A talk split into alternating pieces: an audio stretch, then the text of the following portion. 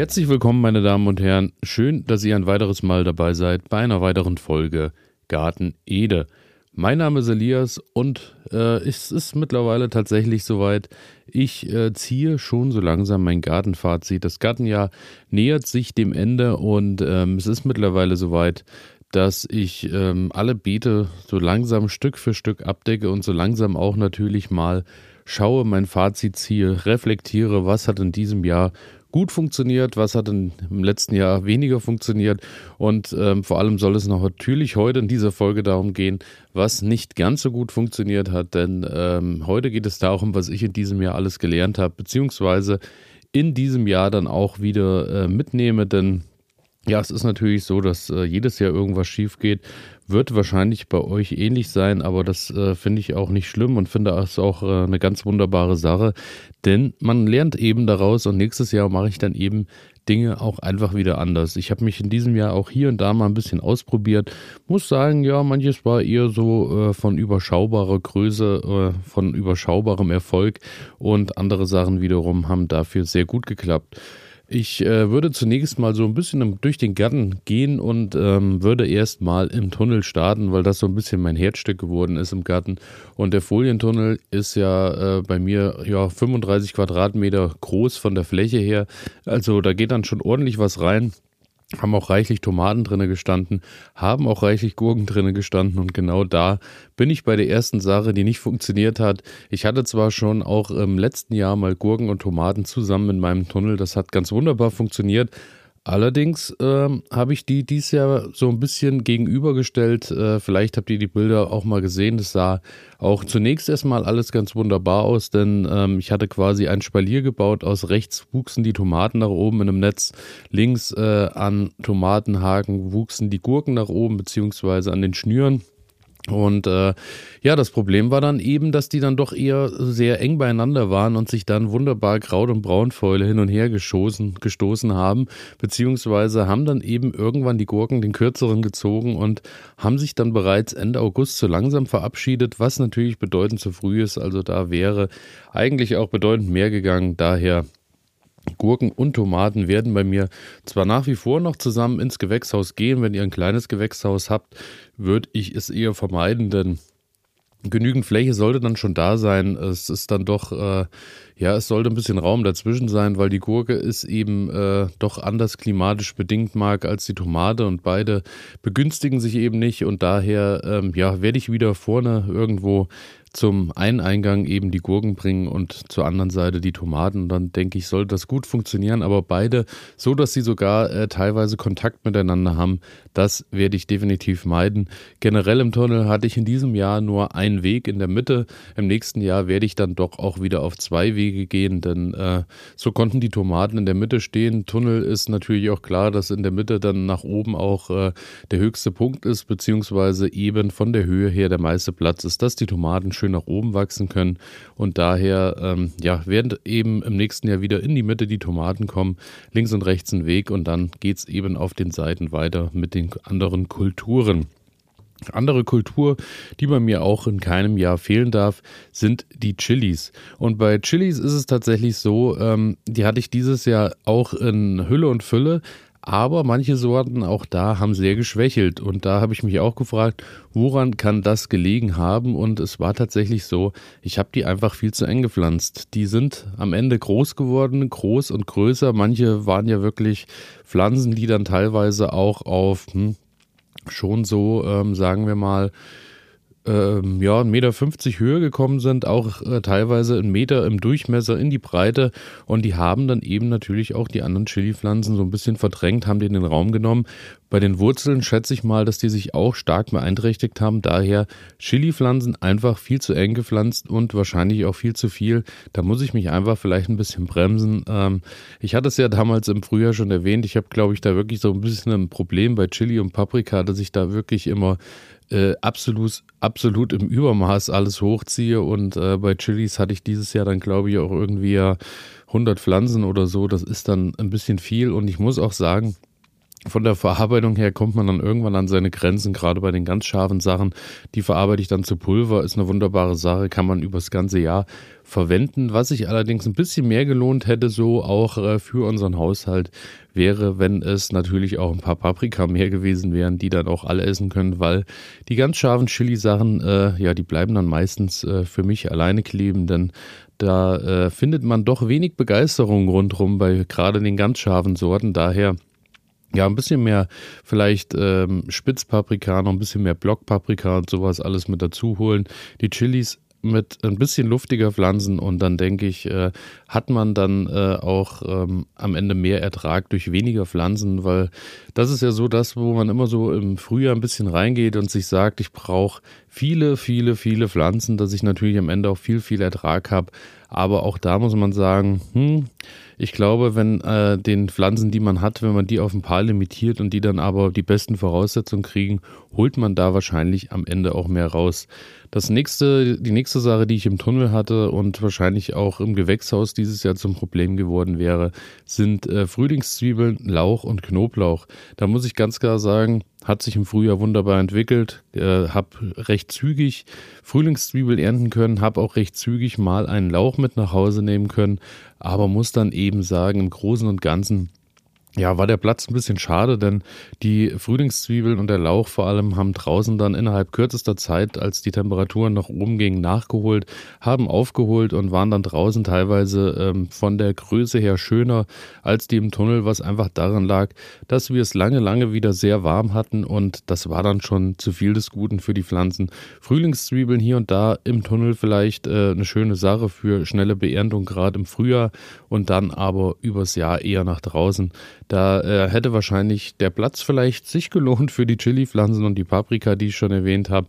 Daher, mh, hm, ja, muss man halt mal ein bisschen schauen, dass man da die eher nach draußen bringt. Und auch beim Knoblauch muss ich sagen, da muss man dann schon sehr hinterher sein. Beim Gießen ist auch was, was sich eher für über den Winter wahrscheinlich ähm, eignet, dass man dann im Frühjahr auch rechtzeitig auch mal den ersten Knoblauch mit nach Hause nehmen kann. Der Knoblauch an sich hat sich draußen aber wieder einmal besser entwickelt, zumindest zum großen Teil. Da komme ich nämlich auch gleich nochmal draus, drauf bei den Fehlern, die ich gemacht habe, beziehungsweise bei dem, was ich gelernt habe. Und zu guter Letzt, was im Tunnel leider auch nicht geklappt hat, was sehr gut aussah, war Soja. Soja habe ich ja auch hier mal eine Folge zugemacht. Vielleicht erinnert ihr euch, habe ich dann auch noch in den Tunnel gebracht, ist auch super gewachsen, aber es hat nicht sehr lange gedauert und äh, dann nach einer Nacht war eigentlich alles so ja weg. Ich äh, vermute fast, dass das eher äh, den Mäusen zum Opfer gefallen ist, weil ja, die Nacktschnecken, die waren dies Jahr echt überschaubar, muss ich sagen. Und die ähm, sind ja dann auch eher so gemächlich und dann sieht man hier und da immer mal mehr Fressschäden, beziehungsweise sieht noch einen Stängel stehen. Soja war am Ende einfach weg. Es war einfach verschwunden, als ob es niemals da gewesen wäre. Daher, ähm, ja, ich denke, da haben sich die Wühlmäuse sehr drüber gefreut. Hat leider auch nicht ganz so gut funktioniert. Muss ich mir wahrscheinlich auch einen anderen Platz suchen, beziehungsweise es ein bisschen ähm, geschützter ausbringen. Aber zurück zum Knoblauch. Knoblauch ist nämlich auch einer Sache zum Opfer gefallen. Das ist dies Jahr wahrscheinlich die größte Erkenntnis, die ich in meinem Garten habe. Es ist tatsächlich so, ähm, ich habe, ich muss mir eingestehen, es waren dieses Jahr einfach zu viele Beete. Die Flächen waren einfach zu groß, so dass ich im Sommer durch äh, viele andere Arbeiten, die natürlich auch noch so anstehen und äh, durch die ganzen Sachen, die man rund um den Garten natürlich auch noch zu tun hat, muss ich einfach sagen, die Beetfläche war in diesem Jahr zu groß. Ich hatte in diesem Jahr ja noch ein Stück ähm, Gartenfläche dazu äh, geholt, beziehungsweise ein Stück äh, Wiese noch umgewandelt in Kartoffelland und äh, ja, ich kam dann irgendwann nicht mehr hinterher und ähm, das hat dann auch der Knoblauch zu spüren bekommen. Der ist im Frühjahr wunderbar angewachsen, der ist dann auch nochmal schön gedüngt worden, stand auch wirklich wunderbar da und dann wucherte das Unkraut los. Und dann hatte ich wirklich auch im Knoblauchbeet natürlich nicht zuletzt durch nochmal die Düngung. Das hat natürlich auch dem Unkraut ganz gut geschmeckt, weil ihr natürlich immer die Sache habt, wenn ihr eure Pflanzen düngt, die Beipflanzen, Unkräuter rundherum, Beikräuter, freuen sich natürlich auch darüber. Daher muss man mal ein bisschen schauen, dass man vielleicht doch ab und an mal durchhackt oder den Boden lockert. Dadurch sind meine Knoblauchknollen nicht ganz so groß geworden. Natürlich habe ich immer noch genügend, weil es waren ja ähm, doch äh, große, große Mengen Knoblauch, die ich äh, in diesem Jahr wieder gesteckt hatte. Und dadurch ähm, kommen wir natürlich wunderbar durch den Winter und auch ins Frühjahr. Und ich denke, der Knoblauch genügt auch für unseren Haushalt, dass wir über das Jahr kommen. Aber die Knollen hätten schon etwas größer sein können, beziehungsweise die Zehen hätten ein bisschen größer werden können. Das lag, glaube ich, wirklich einfach daran, dass da ein bisschen zu wenig Pflege dran war, beziehungsweise dass eben auch Kräuter rundherum da ein bisschen den Platz geraubt haben. Da muss ich auf jeden Fall ähm, im nächsten Jahr an mir arbeiten und muss ein bisschen schauen, dass ich vielleicht mal eine Beetfläche wegnehme, beziehungsweise eben eine Beetfläche in diesem Jahr ein bisschen mit ähm, Gründüngung irgendwie ausstatten muss und äh, dadurch natürlich auch dem Boden vielleicht mal eine Pause gönnen und äh, mir natürlich dann im Anschluss auch. Und ja, bei den Zwiebeln war es ähnlich. Zwiebeln sind dieses Jahr auch äh, ja sehr, sehr klein nur gewesen, die ich rausgeholt habe. Die paar war auch sehr überschaubar, hat auch nicht wirklich gut funktioniert. Auch da ähm, waren viel, viel zu viele Unkräuter dabei und ich kam dann auch irgendwann nicht mehr hinterher. Die hätten auch ab und an, gerade in der Wachstumsphase zu Beginn, ein bisschen Wasser gebraucht. Das muss ich mir auch wirklich einstehen, eingestehen und ankreiden, dass äh, da vielleicht doch auch mal die ein oder andere Gießkanne von Vorteil gewesen wäre. Hätte ich machen sollen, aber im nächsten Jahr bin ich da auf jeden Fall äh, früher dran und auch ähm, was die Sache angeht, Fruchtfolgen, wo wir dann auch wieder sind bei dem Thema Gründüngung und Co. Ähm, ja, ich glaube, ich muss ein bisschen schauen, dass ich mehr Fruchtfolgen einhalte, denn ich habe in diesem Jahr hier und da auch gerade bei den Hochbeeten wieder Kohl ähm, eingepflanzt und ähm, ja, wer hätte es gedacht? Der Kohlweißling hat sich natürlich die Stellen gemerkt. Die Erdflöhe und der Kohlweißling waren fleißig und haben sich auch über meinen Kohl hergemacht und haben hier und da ähm, doch recht zügig ähm, sich neue Löcher in die Blätter ähm, eingegraben, beziehungsweise haben Löcher in die, in die Blätter eben gemacht. Und der Kohl sah recht äh, schnell aus, als äh, ja, hätte man äh, mehrmals äh, mit der Schrotflinte drauf geschossen. So, ähm, vom, so war es wahrscheinlich auch vom Geschmack. Ich habe dann die meisten noch gar nicht mehr probiert, weil die Blätter, an denen keine Löcher waren, waren dann hier und da auch Nacktstecken in den Kohlköpfen drin. Also Kohl war dieser wieder irgendwie Totalausfall. Ich habe, glaube ich, ähm, ja, drei, vier Kohlköpfe mit nach Hause genommen. Ansonsten, ähm, ja, hatten, glaube ich, die Natur große Freude daran und äh, unsere Hühner dann im Anschluss auch, weil die haben sich dann über die Blätter gefreut und äh, haben sich natürlich auch über vielleicht die eine oder andere Nacktschnecke oder das ein oder den ein oder anderen Schädling gefreut. Daher ganz umsonst war es natürlich nicht, aber es ist immer sehr ärgerlich, weil wir ähm, oder ich pflanze ja wirklich oder sehe alles selbst aus und äh, ziehe die ganzen Pflanzen hoch. Und wenn man dann am Ende so gar keinen Ertrag mit nach Hause bringt, ja, ist dann schon sehr ärgerlich. Daher habe ich mir auch überlegt ähm, zum Thema Fruchtfolgen, ich werde erstmal im nächsten Jahr mal ein kohlfreies Jahr einlegen. Ähm, ja, so schwer mir das wahrscheinlich auch fallen wird, aber ähm, ich will einfach mal ein bisschen eine Ruhe reinkriegen, dass vielleicht auch Kohl Weißling und Co. Ähm, erstmal sich anderweitig äh, orientieren müssen, beziehungsweise bei mir im Garten in diesem Jahr erstmal nichts finden, sodass die weiterziehen oder eingehen oder was auch immer mit ihnen passiert. Und ähm, ja, da muss ich mal ein bisschen schauen, wenn ich dann die Beete neu strukturiert habe und mal ein Jahr Kohlpause gemacht habe, dass es dann vielleicht wieder funktionieren könnte. Aber aktuell muss man sagen, und da muss man auch ehrlich sein, ähm, ja, wir machen das alles gerne mit dem Garten und so, aber wenn ich dann sehe, ähm, ja, für was ich dann teilweise ähm, Kohl einkaufen kann im Supermarkt und äh, oder auch selbst auf dem Wochenmarkt und ähm, wie viel Arbeit ich teilweise investiert habe und welchen Ertrag ich am Ende rausbringe, da muss ich einfach sagen, dann wird wahrscheinlich im nächsten Jahr einfach mal beim Gärtner des Vertrauens oder ähm, am Wochenmarkt oder wo auch immer der Kohl, die, äh, die Kohlköpfe mit nach Hause genommen und ähm, ja, dann gibt es den im nächsten Jahr dann eben leider mal nicht aus dem eigenen Garten. Ja, so ist das. Und ähm, ja, das ist so, äh, ist schmerzlich, aber auch da muss man sich dann mal eingestehen, dass es vielleicht nicht ganz so funktioniert hat. Ähm, des Weiteren ähm, auch äh, eine wunderbare Sache, die ich gelernt habe in diesem Jahr und äh, das ganz ordentlich. Ähm, ich hatte mir ja neue Beetumrandung geholt, habe mir so ein bisschen diese ähm, Kisten geholt für die Paletten, die ähm, quasi zum, zum auf die Palette stecken sind, die Beet-Palettenrahmen. Äh, und die hatte ich äh, wunderbar mit äh, Wühlmausgitter von unten bespannt, habe ein bisschen ja organisches Material, so mit ein bisschen Totholz und Co. alles mit reingepackt. Dann das Ganze aufgefüllt mit Erde und das gleich so ein bisschen Start Dünger mit drin ist, habe ich ähm, von den Hasen den frisch gemisteten Mist einfach mal mit in die Beete gepackt, so dass da natürlich aber genügend Abstand war zu den Wurzeln, dass das nicht ganz so scharf ist und ähm, ja, das hat den Pflanzen auch recht gut getan. Da waren auch schön viele Nährstoffe drin. Und dann ging es allerdings los. Ich habe ähm, im Frühjahr, wenn ich die Hasen misste zu Hause, nutze ich eben äh, meistens das, was gerade zur Verfügung steht. Das war eben im Frühjahr noch das restliche Heu aus dem Vorjahr. Und damit habe ich eben die ja, die äh, Hasenstelle äh, eben schön ausgelegt, dass die einen schön weiches Bett haben, beziehungsweise einen schönen Untergrund, die Hasen. Die kriegen natürlich auch übers Jahr immer Heu äh, auch noch mit rein und äh, ja, fressen vieles auch nicht, sondern wühlen das manchmal auch einfach ein bisschen unter. Und so kamen eben jede, jede Menge Sämereien in meinen Garten. Und das äh, bekam ich dann schmerzlich zu spüren, als dann mal so ein, zwei, drei, vier Tage wirklich Regen kam, die Beete schön durchnässt waren. Und dann ging es aber wirklich los, dass ich ähm, nicht mehr Herr geworden bin über das ganze Unkraut, was von unten hochkam. Ähm, es war auch teilweise äh, durch Stroh, das was wohl auch mal irgendwie oder noch Reste, die im Hasenstall waren oder was vielleicht auch mal verfüttert wurde, kam auch jede Menge Weizen und Co. auch noch nach oben.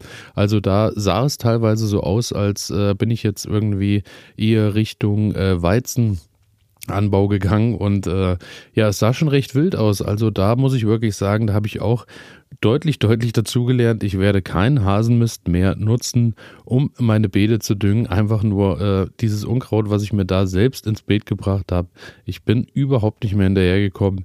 Da muss ich wirklich sagen, nein, da bin ich schon dankbar. Liebe Grüße an der Stelle äh, an Florian. Da habe ich mich äh, jetzt schon äh, anders orientiert und habe ähm, mir jetzt schon wieder ein paar Fuhren Pferdemist äh, holen lassen, weil damit bin ich deutlich besser gefahren, auch gerade bei den Hochbeeten und so. Das packe ich jetzt überall ein bisschen auf die Beete drauf, beziehungsweise nutze es eben zur Therapreta-Herstellung. Auch da hatte ich ja eine Folge drüber gemacht und äh, damit verspreche ich mir auf jeden Fall ein unkrautfreieres Beet und äh, ja, dann doch am Ende auch weniger Arbeit und vielleicht auch mit etwas Glück mehr Ertrag. Also das ist auf jeden Fall auch eine große Sache, die ich gelernt habe. Und ähm, ja, zu guter Letzt zu meinen Kollateralschäden äh, in diesem Jahr das, was ich auch gelernt habe. Und das könnt ihr euch denken, denn ich äh, vermute, ich habe mittlerweile ausreichend darüber berichtet.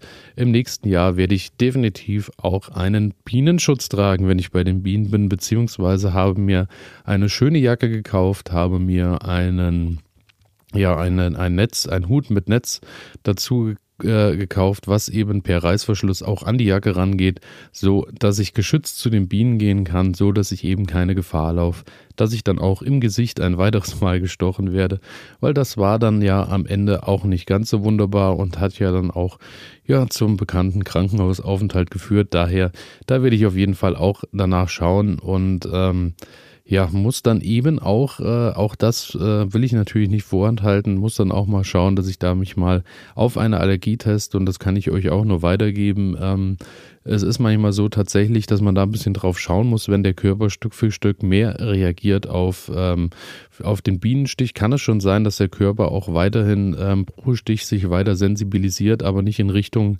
dass der Körper damit besser umgehen kann, sondern dass der Körper eben krassere Reaktionen zeigt, was dann eben auch zu Luftnot und Co. führen kann. Daher ähm, müsst ihr eben schauen, wenn ihr gestochen werdet, wie ihr reagiert, ob es sich vielleicht ab und an mal lohnt, dann auch mal einen Arzt aufzusuchen und vielleicht einen Allergietest zu machen, weil es unter Umständen eben euch dann doch äh, retten kann davor, dass ihr dann wirklich in brenzliche Situationen kommt. Daher werde ich auch äh, das dann tun und äh, ja, schaut dann mal, wie sich das weiterentwickelt. Ja, das waren meine Fehler zunächst und beziehungsweise nicht nur Fehler. Das Wichtigste an dieser Folge war ja das, was ich in diesem Jahr gelernt habe. Es würde mich natürlich freuen, wenn ihr mir schreibt, was ihr so in diesem Jahr gelernt habt, beziehungsweise was ähm, ja, welche Themen euch so dieses Jahr am Herzen lagen, was vielleicht nicht funktioniert hat bei euch. Und äh, schreibt es einfach bei Spotify hier in den Kommentaren oder ähm, schreibt mir eine E-Mail an elias.garten-ede.de oder wie immer unter Instagram. Ihr findet alles in den Shownotes. Und ähm, dann bin ich gespannt, was für euch so die Sachen waren wo ihr ähm, im nächsten Jahr andere Pläne habt, beziehungsweise andere Herangehensweisen. Und in der nächsten Folge soll es dann natürlich auch darum gehen, was in diesem Jahr besonders gut geklappt hat, beziehungsweise was ich gelernt habe, was ich beibehalte. Auch äh, da gab es natürlich einiges, das erzähle ich euch dann am Mittwoch. Und bis dahin wünsche ich euch einen guten Start in die Woche. Bis dann. Ciao. Werbung. Sie wollen sich mehr bewegen und gesünder leben, aber auch häufiger entspannen? Die App TK Coach unterstützt Sie dabei. Mit kurzen Übungen für die bewegte Pause oder den 8-Minuten-Workouts mit Olympiasieger Fabian Hambüchen. Finden Sie Ihre innere Mitte dank einer Runde Anti-Stress-Yoga oder mit vielen kurzen Atem- und Entspannungsübungen. Das alles und noch viel mehr in der App TK Coach. Jetzt einen Monat lang testen. Für TK-Versicherte kostenlos. Werbung Ende.